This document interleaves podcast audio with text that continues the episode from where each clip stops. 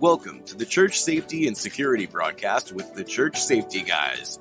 Brought to you by TwoWayRadioCenter.com, a Motorola value added reseller. The Church Safety Guys is a nonprofit organization dedicated to equipping the vigilant, those men and women who stand watch, keeping our houses of worship and places of faith safe. We believe church safety and security must be a ministry first and have engaged servant leaders who continually strive for excellence and teams of motivated volunteers that are always training. Join us for the next hour as the Church Safety Guys unpack safety, security, leadership, and ministry operations with your hosts, Dr. James McGarvey and Mike Scully. This broadcast is also available on YouTube, your favorite podcast platforms, churchsafetyguys.com, and on the original Church Security app. Download it today. Feel free to like, subscribe, and share with your ministry.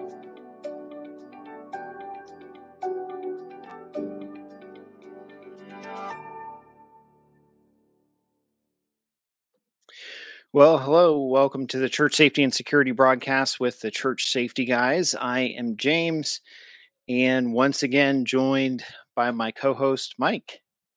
How are you, sir? Or I should say, stranger, because it's been a while. it has been for sure. I'm doing well, thank you. Um, Good. I think finally, finally rested up.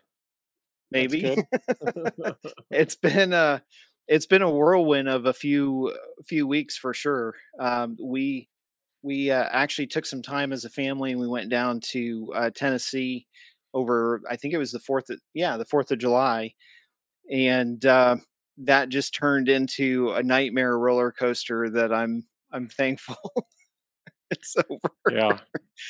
I mean, our our car ended up breaking down in uh, in Tennessee and over a holiday weekend, so was trying to get that fixed, and then we got that fixed to come home, and um, uh, my wife ended up in the hospital for a few days, and then uh, in the middle of all of that, I think my uh, my my laundry laundry machine caught on fire, and a bunch of other stuff happened. So it was one of those one of those periods of time where I literally I was, you know, I was very thankful uh, when things started quieting down, and I'm like, you know, I just want 24 hours to Of to go calm. by Yeah. of calm, yeah. Yeah. And uh, we were talking about it today at at church, and I said to I said to my pastor, I said, I don't know, you know, I, I don't know what I prayed for at the beginning of this year. I can't remember, but for God to teach me. But I said, I'm not going to pray the same thing next year because that's kind of like, you know, when you when you pray for patience. I think uh, a little bit of Matthew, blessed are the peacemakers, because uh, you need a little bit sure. of calm in the chaos. I'm telling you.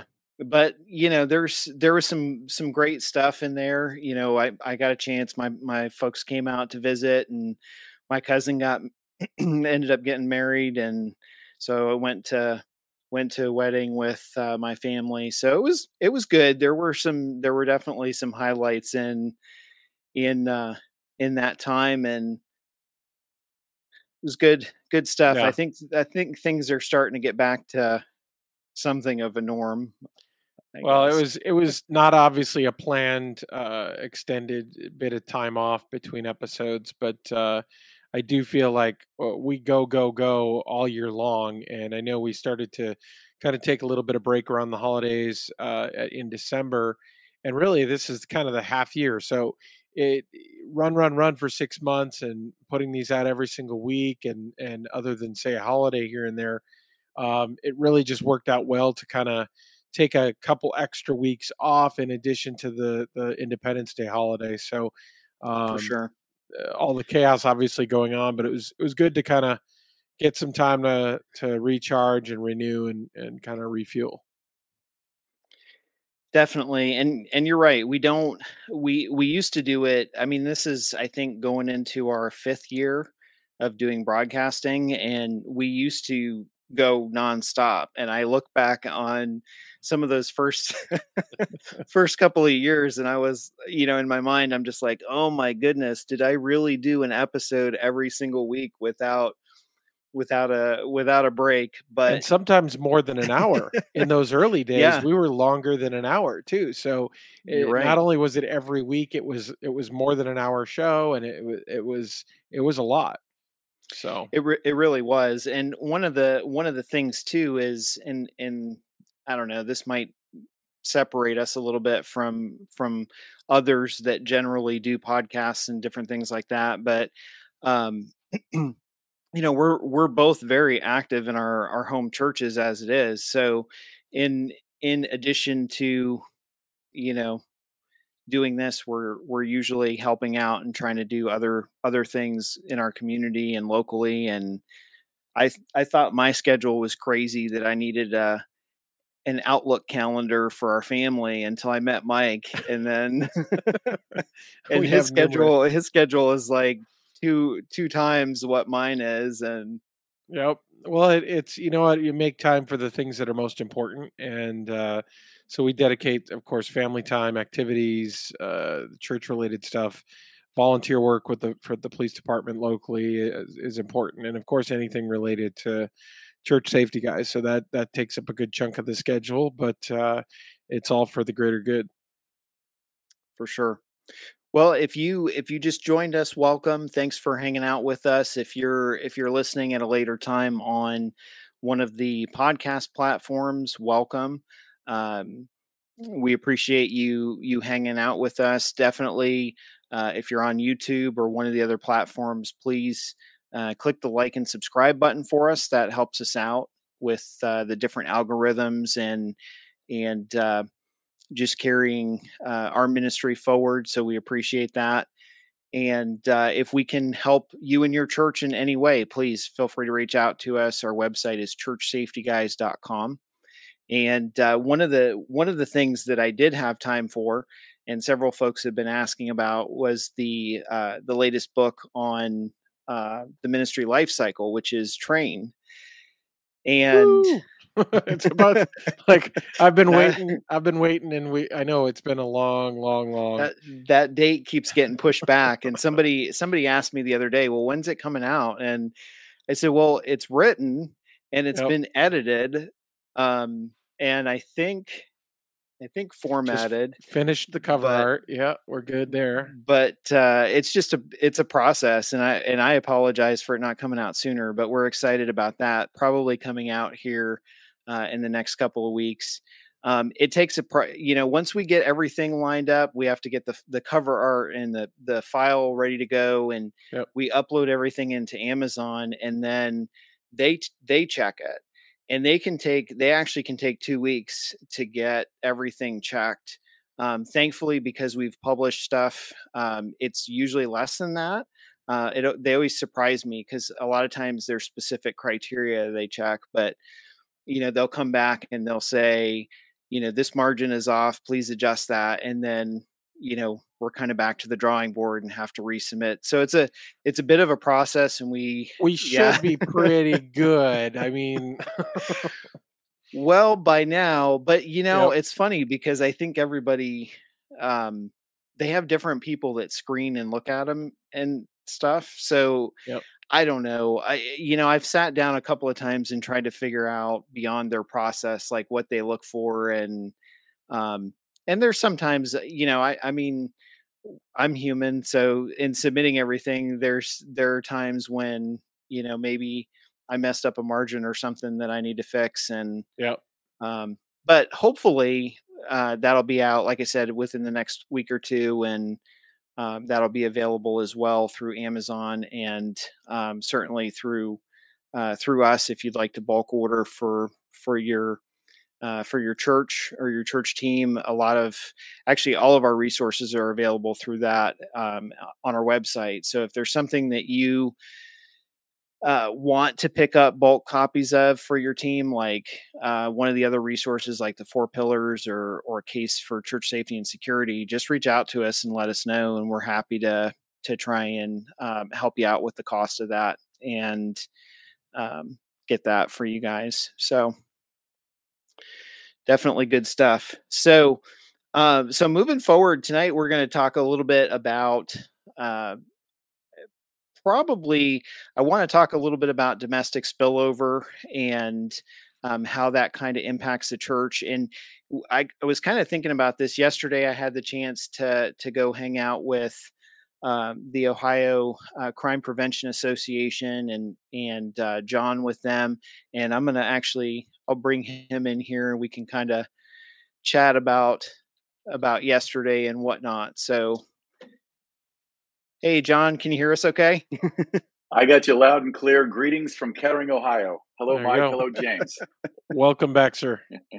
awesome. Thank Thanks me. so much again uh for for hanging out with us. It was we had a lot of fun yesterday we had the best time and and I'll tell you the value added for for having you there James and and uh, obviously all the interaction that you had with everybody and then having the resources um, really added to the program. So I, think uh, we're going to have you uh, at all our trainings even the ones during the week. So be ready to take your vacation time, right? yeah. Well, thank you for that compliment. It's always fun. I, I love how um, you have a you have an awesome program. You really do, and I know a lot of that you've put together yourself, and you spent a lot of time kind of crafting and creating, you know, the right the right curriculum. Um, but it always amazes me because you do a fantastic job presenting it and you really um, you really highlight which I, I, lost track of how many times you said it yesterday but you really highlight how churches and church safety teams should be concerned about the community and uh, the teams should be focused on what the church is actually doing and supporting that. Absolutely you have to have that mission. You have to bring everybody back to understand the mission and I think what you're talking about is when I kept saying you need to demonstrate the love and the care and the concern for your congregation, yep. and and kind of all the decisions that you you make around that uh, should come back to that mission for the most part. Yes. And I mean that's just that's not something that that we hear or or see a lot um, because oftentimes what's communicated could be you know something more along the lines of you know train train hard get the get the active shooter thing nailed down and and you're good to go and um, we kind of saw a little bit of a different emphasis in uh, marion where we were yesterday is kind of more of a rural you know area um, in north i guess north central ohio but yeah. um, it was kind of interesting some of some of everyone's perspective on what you know, from a church safety team, what they should be concerned about. Well, and it was interesting too. If you recall, you know, when I'm doing teaching everybody the stakeholder interview, and and you know, for our viewers and listeners, if they're not familiar with that term, basically we try to connect the the actual crime that we have based upon poli- uh, police calls for service, things of that sort. But now we want to interview people and capture the actual uh, eyewitness but also along with that is the feelings that they have about the environment, about their particular house of worship. And obviously, when we ask that question, it's obviously what what is it that keeps you up at night? What is the fear of crime that you perceive? And you know, hands down, it, it's an active aggressor incident, active shooter incident for the most part. But taking all that and and bringing that together, I think, really gives the safety team much more of a um, uh, a very specific mission in understanding exactly what they need to be focused on. But to, to follow up with the, exactly what you said, I, I told you yesterday, I said, this is the first time I've had this happen at one of my trainings. And again, we've been doing this since 2009. And yes, we have adjusted the curriculum. Matter of fact, I, I adjust it every time I teach it to add anything that, that might be um, new or, uh, you know, incidents that, that might be relevant to the training. But do you recall the chaplain that, that provided the blessing yesterday? Mm-hmm. Um, he said that his biggest con- concern was location. And, and, yeah. and, I said, well, you know what? I, I've never had anybody say that before. And so his biggest fear of, of that he has with his church is the fact that they are located, I think, at least 20 minutes away from probably any type of a fast response from both law enforcement and or uh, your EMS fire.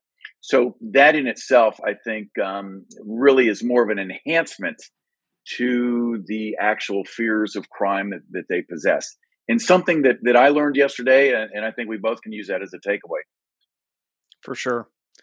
I think it's I definitely think that's that's interesting because I grew up in in a very rural part of New England and you know we had um you know it was a big it was a big farm community and so we had much of the the same um type of culture and atmosphere where you know on average it would take 15 usually 15 to 20 minutes to have fire ems or you know even law enforcement come if you know it, especially if it was after hours like we we would have i think my town had a, a full-time police officer and after five you know 5 p.m yeah. it kind of shifted over to the the state police and you know their barracks were 20 miles away so anytime, and that's you know that's a hard twenty mile drive. yes, it is. Um, yes, it is. You know, Very much so. 40, 40 to forty five minutes because you're going up and down mountains and stuff like that. But it's interesting that that that is the first time I've heard that voice that they would be so concerned that you know that help wouldn't get there and I guess from that standpoint, that kind of puts a different perspective on kind of trying to be trained in everything and a jack of all trades to be able to you know to help if something should happen because you know you have to kind of hold down the fort sort of very much so and and i think i think at that point you you start saying hey the the diversification of everybody that uh, you choose to be on your safety team your security ministries whatever you call it now we have to think about we're probably more concerned about i would be more concerned about a medical emergency with that type of uh, of distance. So now we need to make sure that we've got the right equipment. Um, AED obviously would be uh, something of value. And you know, speaking of the medical equipment, that was another first for us yesterday. Do you recall the lady that asked, "Do you think that we should have Narcan readily available yeah. at our house of worship?" And I said yes, and I, I think we all know why. But that was also a first for us, also. And I think the takeaway we have on that is you know, just keep that in your medical kit, your throw bag, or whatever you choose to call it. For sure. There's yeah, a big my... difference. I think uh, the location piece, I feel like to some degree might be putting the cart ahead of the horse because you got to determine the threat assessment or risk assessment for that specific church. Just because you're far out and just because an emergency response takes a long time doesn't mean you're going to be a victim to a crime that is going to need that response. It just means that when you are, yes, you have to prepare for it. So I like to always make sure that churches are looking at the amount of risk first and then says, okay, if you have risk, and then it's comp- the likelihood of something happening is higher than say an average church. Well, now exacerbating circumstances like distance, like time of response adds to your problem. So now you're now what are you doing to mitigate that? so that to your point staffing john looking at skill sets looking at equipment looking at uh, what are you prepared for but in that order it should be driven based on risk not based on hey let's just go out and buy whatever somebody's selling exactly and i, I tell you what you couldn't have hit that uh, uh, more right in the bullseye because when we do the assessments the first thing that i try to determine is what are the existing security capabilities that you have now. And then we look at what's available, how close is the local police department, where's the bomb squad, where's the closest hospital, ER trauma level ratings, and all that stuff like that. And that becomes that enhancer to the risk, like you had talked about. I agree 100%. And you know, one of the things too to to kind of piggyback on that, I live in on the outskirts of Columbus, but using Columbus as as an example, you know, we have one of the best um, fire EMS public safety response rates in the country.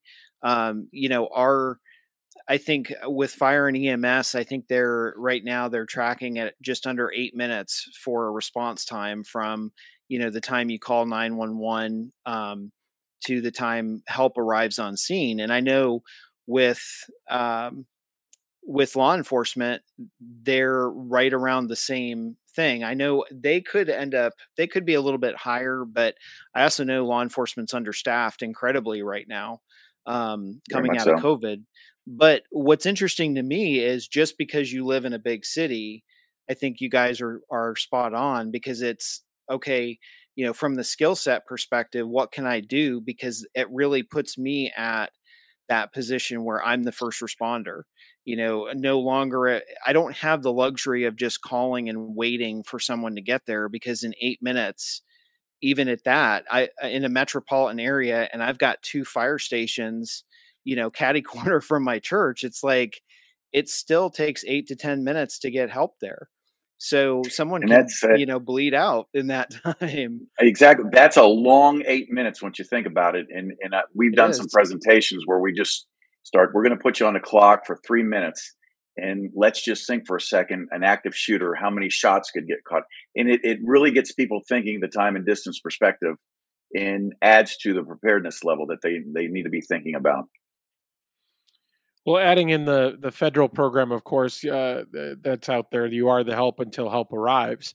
I think t- enough churches are out there that immediately jump into the active shooter role and think about that as their number one risk without doing exactly. that risk ass- assessment and they're not even looking at the basics of just being that help until help arrives it's not even about taking a safety team and staffing up and equipping and and actually training to do certain level of response it actually is just the basics. Like the average person should understand the basics of stopping the bleed, the basics of positioning the injured, the basics of providing comfort and how to dial 911.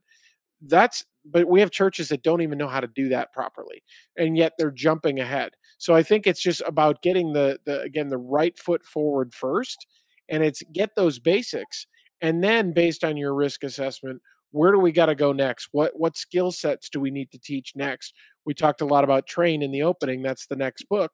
Well, what you train, when you train, how often you train, and who you train is all part of mm-hmm. what's in that book.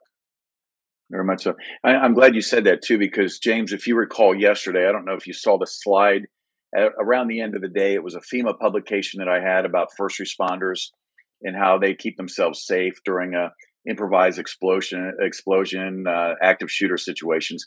And if you saw my wording on the slide, I said church safety teams are actually first responders, and trying to get them thinking about that. Um, you know, not only the, the the safety of others, but the safety of themselves, and being that just that ever vigilant approach at things of that sort. Very important.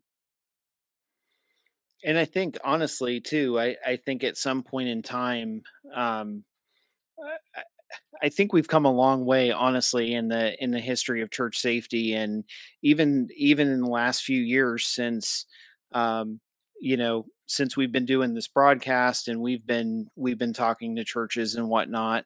I think that um, we're just seeing more and more of that because people people are supportive, and I think local, you know, public safety is supportive of of church folks or more I don't know, maybe more open arms to say, you know what, you guys, you're right. You know, you have, you know, two or 300 people in this church, sometimes more at one time.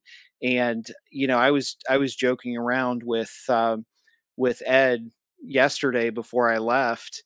Um, Ed is one of the lieutenants with Marion Police.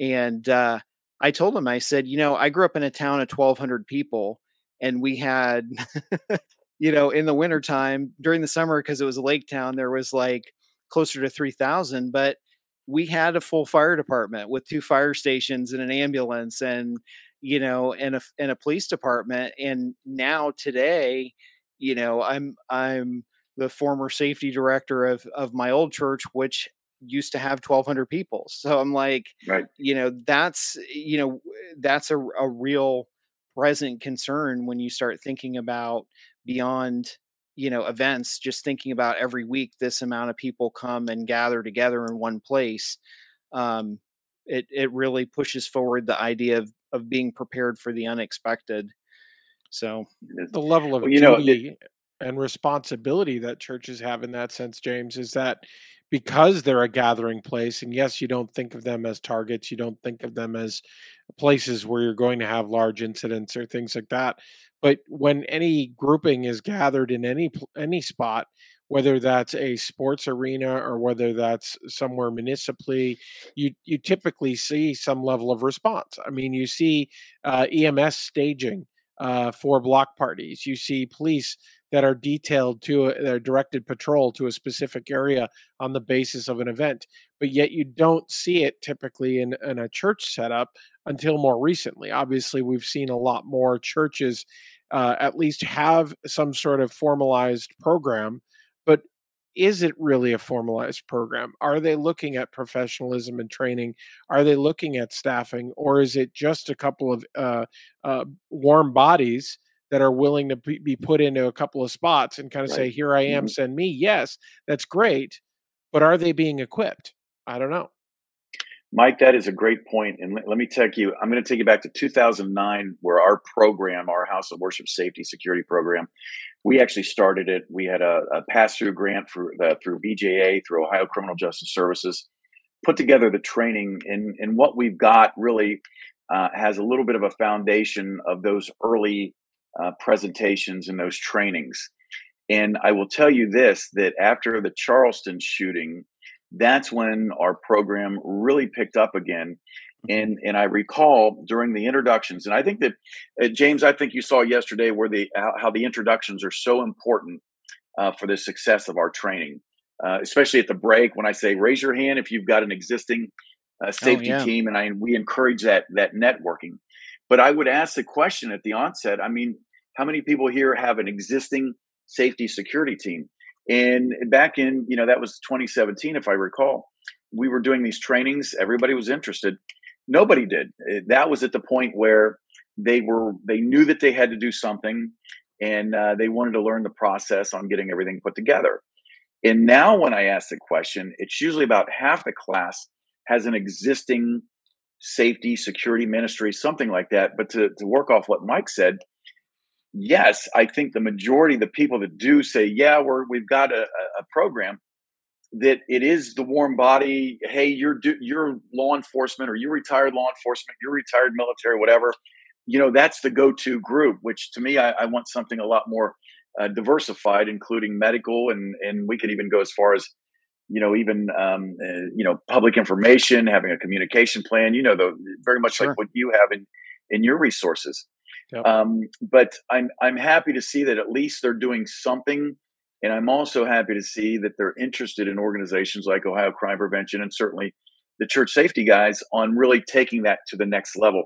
So I do believe in in hearing you talk about you know we need to train, we need to train. I I think that everybody really is starting to get that understanding that there's a lot more involved in than just saying what'd you say, Mike? Yeah, here I am. Send me. yeah, it, which was a really good one there. But it takes so much more than just just to send me on that one. It does. Send me prepared. Yes, yeah, send me prepared. Yes, very much exactly. So. Mm-hmm. Well, in the right training, yeah. I think it's it's what is that right training, and I think that's the difference. Is that there's uh, there's plenty of uh, groups that sell training, but is that yes. the right tra- I mean, can it be a good training? Yes, but is it the right training for that church? Maybe, maybe not. And so just because it's a good training or just because it's got reviews doesn't mean it's the right training. So I think that's the the the, the difference is you got everybody now clamoring. They first it was starting a team, then it was mm-hmm. everybody everybody wanting to carry a gun at church. Yes, and, yes. And now it's clamoring for training. But is that training still all right? Are, are we are we shooting? Uh, we go to the range twelve times a year, or are we go? Are we doing quarterly team shoot mm-hmm. trainings? Or even mm-hmm. I've heard some where they're they're they're actually paying for training to to clear rooms and and work as it like a internal church SWAT team, like they think they're operators or something. Which is, you know, and, and James, you you saw my opening when I said there's four groups of people that that attend our training, and now that I I bring in our blue gun to, to really kind of drive home the message. and did you see everybody around? They're like, yeah, yeah, I know a guy or I know a girl. Yeah. Um, and basically, we're talking about that you know church safety and and and again demonstrating demonstrating the love the care and the concern for your congregation goes way beyond the gun. And um, and then I get some pushback too. I, I think you heard me say that yesterday, James. I said, listen, uh, if you're on the safety team, you don't want to be the focal point during service. Um, yeah. You don't want to look like Tommy Tactical. Uh, and I think everybody likes when I, you, you know, and, and, don't do that. That's appropriate for in the parking lot. That is um, absolutely what we need in the parking lot. But but you don't want to distract sure. from the message, not at all. And that's that's also that's a very good point too. And and I think honestly, by far the majority of the people, even the the people that were there yesterday for that class, have great intentions and and really mm-hmm. want to do the right thing. I think part of the challenge is they just don't know what the right thing necessarily is and exactly. do it. Yep. And so, you know, that's um honestly that's a big part of you know what what both of our organizations do is is to try and emphasize yeah yeah you can do this there's nothing wrong with what yeah. you're doing but you know kind of prioritize and make things make you know what's important important. If if you have a team that's out there doing things but you've never gone back to the basics of doing an assessment like a property or campus assessment then you know sometimes it's good to stop and regroup and go back. Um you know there I, oh yeah i agree.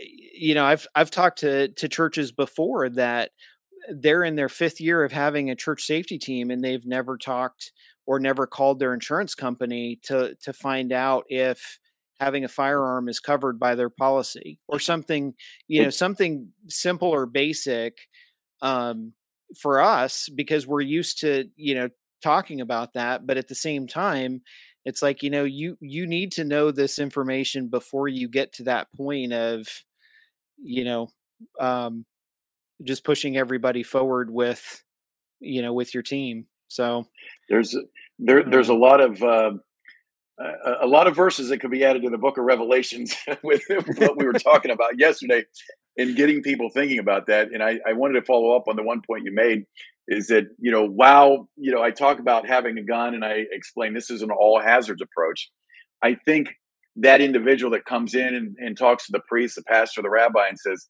hey I, I, i've got the the most current weapon i saw in guns and ammo magazine I want to be on your safety team. and you say, well, that's great, but let's let's take all that enthusiasm, let's channel it.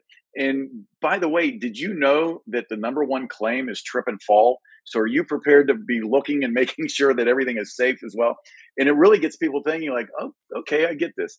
I enjoy teaching it. It, it really you get to, you look around the class, and I think you noticed it yesterday, James. You you have a lot of those just aha moments like okay well yeah that that makes sense we've never heard that before in in the follow up on sure. what mike said i agree 100% i think when you've got nonprofits such as ours going out with a, a mission to help people and that is the mission not, not to make money but the, the mission is to be there and, and genuine in a way that really you want them to succeed um, I, I, think that's the way to do it. I, I, really agree 100%. I'm very proud of what we do at OCPA.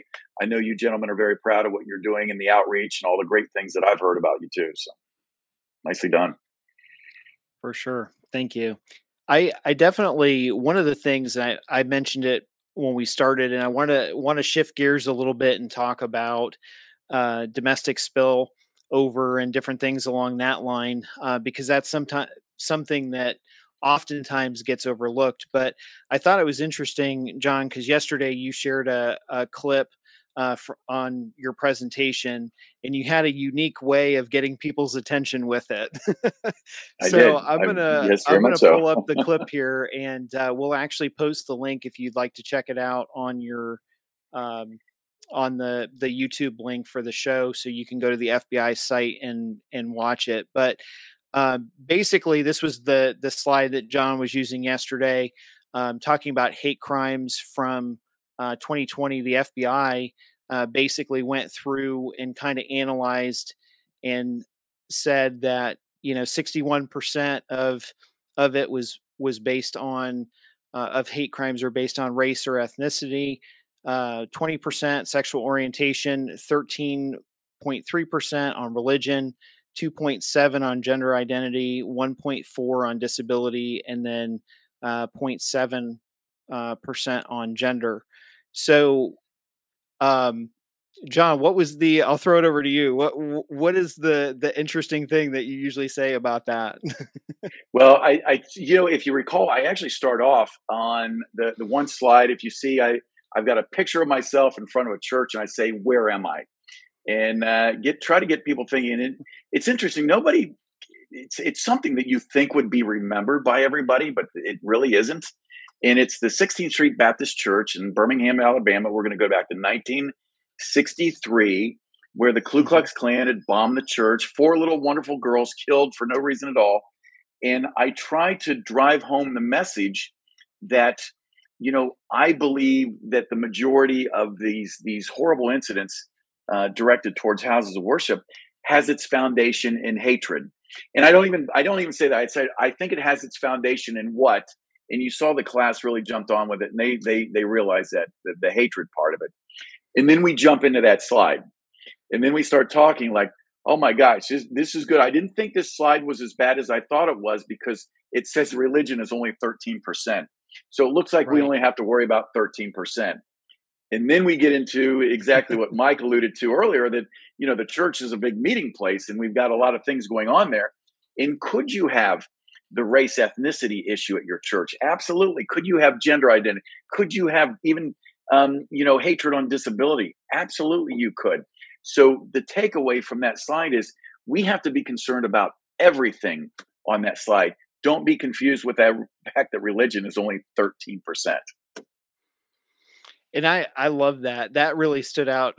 that stood out to me in, in in my mind from the presentation, just because so often we don't we don't think about spillover in that way. Like we don't we don't think about um, someone having a hard time with one of the other other topics and coming right. to you know the meeting place.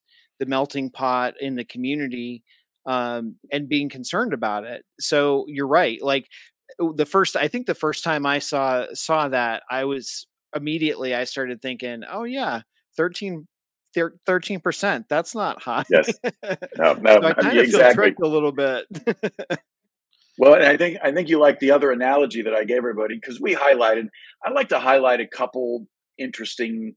You know, uh, I, I, do it in a manner where we've got the like the front page, and I throw that up, and and certainly we talk about all the active shooter events, but then we get think people thinking that it's not just active shooter. We had theft, we had um, you know um, vandalism, arson, um, anything that you could think of.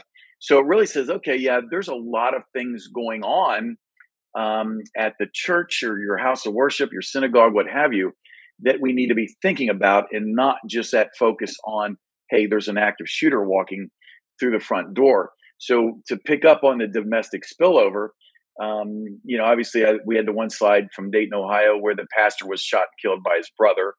Um, that gets people thinking and, and allows us to ask the question: What do we have an active shooter event here? And a lot of people are scratching their head. Some people say yes. I said, well, that's actually domestic spillover. And that's something that we've got to be concerned about. And then if you recall, we we transition into is there value in in maintaining some sort of an intelligence gathering process with your safety team? And there absolutely is. And if you recall the story that I gave, I said, here I am. I'm John. I'm married to Marcia. Um, however, uh, Marcia and I, we we've been coming to the same uh, uh, service time each, you know, the the whole seven years of our our marriage. But now we're going through a divorce, and each one of us are at that point where we're not going to give up our time. This is when I it's my time. I'm going to be there, and uh, then we decided that we'll at least see, uh, sit on different sides of the pew or the aisle, if you will. Uh, but there's that one day that happens when Marcia decides to bring her new boyfriend to the service, and I'm there as well. and if you recall, I asked the question, "What do you think we should be doing, safety team?" And and a lot of them got it. They said, "Well, I, I think we're going to be keeping an eye on you, if maybe even having somebody sit right behind you, uh, which is an absolute uh, great idea. Because remember, at the end of the day, by by focusing on the prevention aspect of it, I think there it's very true to say that we're demonstrating the love and the concern and the care for our congregation by wanting to prevent something Um, so it's very important that we have that that intelligence gathering a process and a process that weeds out gossip from from uh, good information, and then we act accordingly. Yep, it's very important that there's certain things that can go on in uh, the church that a lot of times it's it's certainly not for everyone to be discussing and it's it's something that needs to be kept close to the vest but i think oftentimes some of that uh, internal business if you will that is mm-hmm. going on in the church that sometimes is heard. I'm not talking about things that are said in confidence to a pastor etc but really when you have risks that manifest themselves because of situations like divorce situations like uh, child custody and things like that you're you're basically saying you're turning up the volume on that risk. And as that risk percentage goes up now you sit there and say okay what other indicators am i looking for at this point now knowing what i know well does that then continue to ratchet up over time or is it just a couple that you know what they're going to sit on the opposite ends of the church they're not going to talk to each other there's no kids involved there's there's really no re- reason to be concerned about them until something else indicates otherwise and then that may exactly. be something yeah. that we can then provide a, a, response to i think that was a great way in qualifying what i said. We, we need to vet out the gossip. And not let, let that go. And you know interesting if you recall in my my uh, the one part on broken windows and i highlighted a couple churches the one church in detroit and I think it was the, the Woodward Street Presbyterian Church, beautiful church, and, and I got to tour that and everything. And sadly, you know, the, I'm just thinking as we're talking here, how the gossip in in in the, the church's internal business basically gets out and it creates a horrible reputation that that a lot of churches can never get over. And if you recall that that I said, hey, we not only do we need to protect our our congregation and our visitors and anybody else that uses our facility, but we also need to protect the reputation. And I use that example with Detroit because if you read anything about that church, that gossip has basically um, eh, seated itself in history, saying about, you know, right when the church opened, there was a controversy about the pastor who had an affair with one of the congregants, you know, so it just goes on and on. So you, we do have to be very careful that, and we want the right people, obviously, vetting that information and, and, and talking about it in confidence. And, uh, and so very, very important in protecting the reputation of your house of worship. And that means For looking sure. at the staff and everything and other volunteers, not just from a background check perspective, but that reputation, those things that can occur. It's not just did it show up on that background check. It, you're really looking at are there is there good communication is there good collaboration is there good working relationships occurring or is there things that are kind of fostering selfishness and pride because that's going to create a wedge that opens a door into chaos and that chaos is going to create both confusion and opportunity and that's where the devil likes to play. Exactly. Good point. Nicely done. Yeah. Yeah, I think I, I want to go back to something you mentioned, and you mentioned it yesterday too, John, with being aware of like funerals and weddings and different things like that. And um, I think it's interesting. I, I, can think of off the top of my head, I can think of at least uh, one of each where we've had various issues with family members. And um, our last, actually, one of the last large funerals that we did. Uh, the gentleman was uh, gentleman passed away. Him and his wife had been married for I think 60 years, 65 years, something like that. Uh, very, very good friends of mine. And the gentleman was a retired Columbus officer. And, uh, and so, um, Columbus PD really showed up and, you know, mm-hmm. they had so many officers there to, you know, to do the funeral. And what was interesting was uh, his wife reached out to me and just the sweetest lady. And she's like, you know, I'm really nervous. Could you have, uh, could you come, uh, you know, hang out at, at, uh, at my husband's funeral? And, and I said, well, I have to work that day, but what's going on? What can I help you with?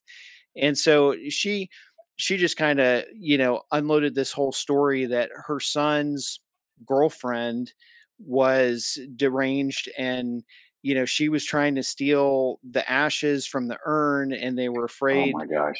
that Mm. she was going to come in in the middle of the funeral and do all this stuff and she said you know it, which was very very true like the um her and her husband uh were very supportive of our safety team and so the husband had always said to me and and I'm sure financially they were amazing as well because that's just how they were um with you know he would come up to me and he'd say hey what does the safety team need and I would tell him, and then all of a sudden it would appear, you know, in in No, the that's church. Um, yes, yes. But uh, so he, so she was really concerned, and I could i could tell that she, you know, out of respect, I said, you know what, we can have some safety team folks there, but let's take this a little bit further. Let's let's reach out to the local precinct because there's so many officers. Maybe we can, you know, have an officer watch for watch for this situation. And so I I did. Um, we reached out to the local precinct explained what was going on and the the local sergeant was like absolutely you know we loved him we thank him and his family we'd love to to have an officer just hang out and make sure that she Mhm. doesn't show up so they really did an amazing job um, but again you wouldn't know that that resource was applicable to that um, because most of the time people are think are thinking well it's a funeral there's not this isn't a big deal you know but family eh, funerals and weddings especially and family events are very emotional and emotionally charged and so when you get together people that haven't seen each other for a while and may not get along there's oh, always exactly. yeah. that's like a an unspoken catalyst of a bad situation Risk. Exactly, and that and that's that's where I think you you you need to have your really intelligence up there and and be listening and what's understanding where the risks are, and and then that should drive your deployment strategies uh, with your safety team. But your I, I don't do you recall? I don't know if you were standing there with me, but there was a gentleman that came up to me and he said maybe it was in in class that he talked about it. With they're planning a baptism and they're very worried that. Um, one of the X's is going to be showing up and and uh, they're already on it and and very concerned about it and um, Hmm. that just really drives a message and that's actually why i added that video clip that we had the uh, the uh, the funeral uh, shooting in Mhm. pittsburgh and uh, there were a couple there were a couple takeaways on that video obviously the first one was to explain to everybody that hey understand that you're just not there on a on a sunday morning a wednesday night or a saturday or friday night depending on what what uh, faith you are that there's things going on in your building all the time and uh, if you recall I, I suggested that the stakeholder interview take place with those organizations so that you can get their feedback um, not only on what is actual crime and the risks that they, per- they perceive but also what is their fear of crime uh, that they have. And I think it's a more comprehensive approach at everything. And um, that, that's what's very important is understanding that th- this is just not a one day a week type of event. This is uh, uh, you're dedicated, and that doesn't even take into mission work. If we're doing mission work somewhere, either here in the U.S. or out of out of the U.S., that's a whole different Oh, ball game there as, as well. Yeah. Mhm. Yeah, we we actually we have um, there's a gentleman that uh, does quite a bit with us that uh, lives in Florida, and he does a lot of of uh, dedicated missions. Him and his wife do missions training, and uh, he's had previous law enforcement experience, and so uh, one of his one of his focuses, um, and he's definitely a good friend of ours, but one of his focuses is um, just you know teaching people awareness strategies and and different things like that for you know going overseas and you know for taking their missions trip you know mission mission um, groups overseas short term or long term there's still there's certainly still concerns because even in a friendly you know friendly area outside of the US there's still um generally people that don't like the US Oh, bro, there's a lot of it. Yeah, sadly, your planning and your advanced work is is just so important. Um, even beyond the mission work, you know, the, your your daily your your daily work that you do to keep your congregation safe. I can't say that, you know, very much like we do in, in law enforcement. We have that roll call before uh, our officers mm-hmm. go out on road patrol, and there's so much value in just saying, "Hey, what do we've got going? What's going on with current world events? Uh, what do we've got internally to worry about? What have we heard?" And then uh, and then you you kind of go through the list of what's important now, uh, so that everybody has that that same focus. And uh, I, I, would say one other thing too. I think that uh, there's so much value and feedback that I'm getting when when you heard me make the statement yesterday that eh, how important it is to keep somebody in the parking lot, including while the service is going. And I, am seeing that there is so much anxiousness that um, our, our, congregants have, uh, not just with the active shooter, but their car being broken into, a catalytic converter being uh, stolen. Uh, you know, if there's an article or, or a news segment that talks about uh, something along those lines, and then I really think that that drives the anxiousness. And sadly, I, I think that that really drives a lot of the decision that am I really even going to go um, to service on this particular day because of the fear that I have. And so I try to bring it back to our safety and our security ministries and say, hey, you've got to ease this anxiousness, which obviously, you know, is another reason why we talk about the fear of crime and trying to talk about people what concerns them. But I am hearing more and more, and I hopefully this is a great takeaway for your listeners and your your viewers tonight is to understand that there is anxiousness um, with their vehicles being left in the parking lot and what crimes could occur to the vehicle and to them as they're walking out to their vehicles very important. I think, John, that ties all the way back to full circle to something we said earlier in the show, which was the the situation about location, the concern about mm-hmm. location, and and I think that's where you can truly see that some locations could have higher anxiety because they don't have formalized parking.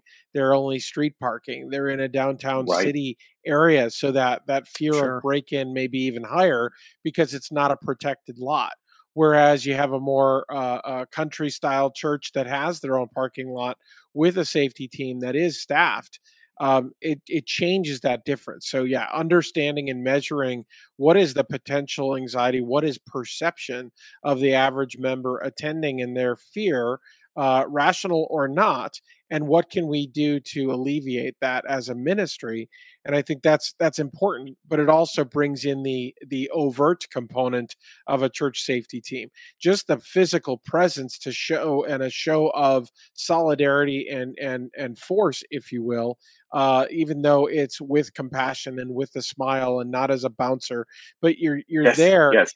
that that sort of presence is what can bring that anxiety down. I mean, I know that simply the presence changes that. I mean, I one of my old churches that I, I ran a team at, they had a real threat scenario where somebody had tagged the building the night before and very specifically uh, called out the pastors themselves. And this oh, gentleman oh, wow. thought he was the second coming.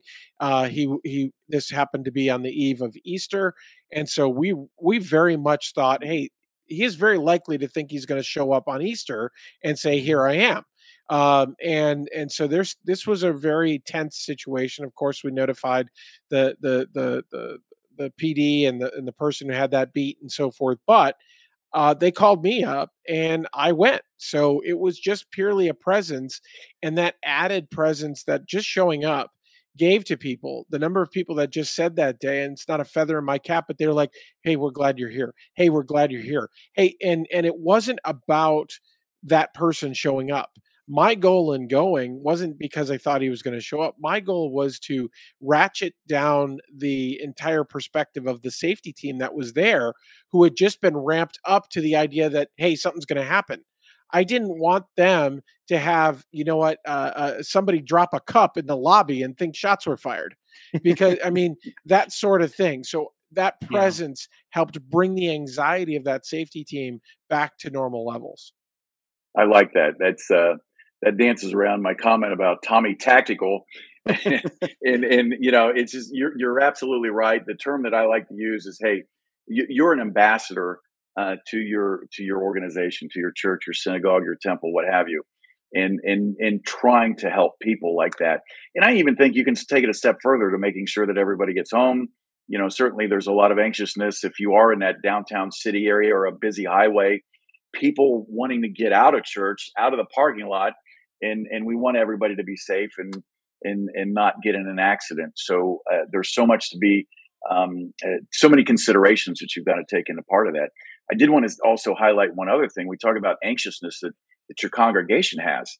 Um, remember the story yesterday, James? I talked about uh, Father Paul at St. Paul's there in, in Chillicothe, Ohio. And when we talked yeah. about the um, uh, the the you know when we said, Father, what is it that, that keeps you up at night? What's your greatest fear of crime? And and the typical response is active shooter, but he said drugs. And so we have to kind of parse out when you say drugs. Help me understand: is that somebody coming in impaired? Is it somebody trying to to, to shake down the um, the receptionist there for money or or something along those lines? And um, he says, no. He goes, I have to walk our parking lot every morning and to pick up the needles and any other drug paraphernalia that might be in the parking lot because the parking lot is where our children play and and it gets you thinking that that you know one is when you hear somebody say the word hey i'm worried about drugs take the time and really just dissect that and try to figure out what problem that you've got there.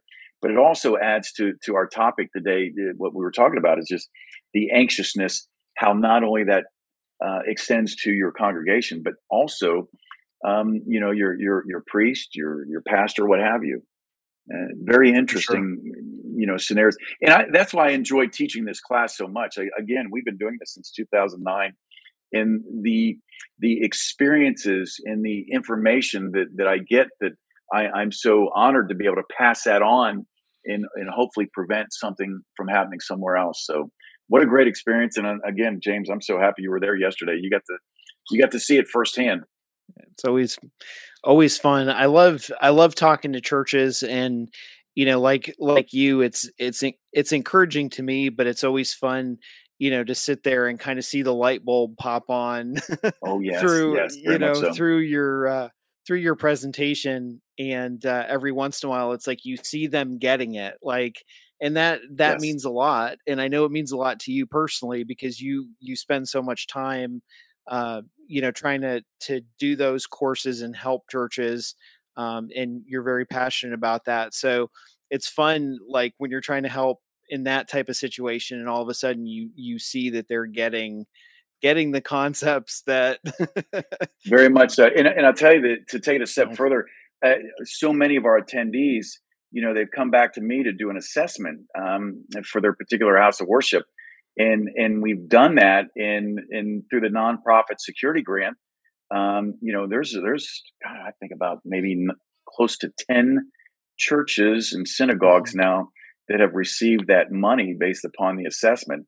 So it's really neat to see you know from start to finish you build that that relationship you, they attend a class and you take it a step further and, and, and you've really done great work for everybody and, and those relationships. Really stick around forever which i really cherish. For sure. Well what is uh what is a good website? If someone would like to get more information about ocpa uh, what would be a good website for them to reach out to you guys Oh, that would be great. So it's ocpa-oh.org and uh, or they can they could email me. Uh, I'm trying to figure out how we can do that if your messaging system allows that to, to happen. Uh, they could certainly do that as well, or if we could maybe set up a link um, somewhere. And you know, we, we were talking yesterday. There's there's a lot of people that that, that want this this training. Uh, we're we're so happy to partner with you. And if you saw what I what I call you guys now is our our faith-based sister partner. Uh, so it's working out very well, and I, I think that what works. you brought to the table yesterday really filled a little bit of a void um, uh, with our training. So I'm very happy about that. If you are interested in hosting the training, um, you know, uh, reach out to us at OCPA. Ask for me, and uh, with that, you get a great book. Uh, you get a great certificate, um, and you can see yep. that that we, I'm I'm very big about co-branding uh, our logos. This happens to be Marion County Police or Marion uh, Police Department and Marion County Sheriff's Office. So we like to do that. We like to make sure everybody has a certificate. And we're finding out that a lot of the insurance carriers like to see that certificate and say, okay, good. I'm, I'm glad we're taking the, the risk management program very seriously now. So all good stuff. For sure. Awesome. Well, again, thank you. Thank you so much for joining us. It's always a pleasure chatting with you and having you on. Betcha. All the best. Thank you. Thanks for coming back, John. Great to have you. Thank you. All right, so just wrapping up real quick, we appreciate you you joining us uh, for this broadcast. Uh, again, you can reach out to us through our website if we can help you out with your your church or place of worship. Our website is churchsafetyguys.com. And uh, if you are interested, I will throw this out out there for John. If you're interested in hosting one of their house of worship uh, training sessions, feel free to reach out uh, through their website, and I will post that in the the um, uh, comment section below. Or if you can't, for some reason, can't find it, get a hold of us. You know, uh, you can message Mike or I, and we're happy to pass on your info. Uh, but uh, typically, when they post something on their website, we put it on ours as well for for a class. And uh, usually, if uh, if I can make the class, I will because uh, I love going out and just meeting meeting folks. So one of these days, we'll have to we'll have to make some classes happen down in Texas. I think. Absolutely, good. Be good to have you down here. So, but anyhow, until uh, next time, we hope that you have a, a great week. Um, stay safe and be blessed, and we will uh, check within check in with you if I can spit it out next week. So, have a great week, guys. Take care.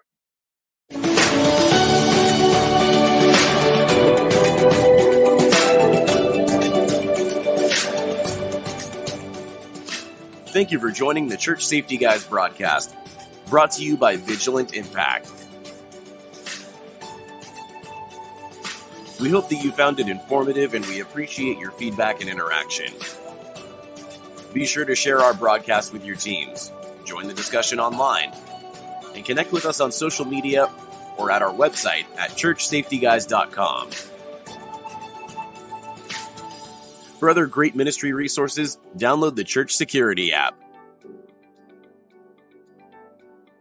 Remember, keep a servant's heart, a mindset of ministry, and semper disciplina. Always be training. Have a blessed week.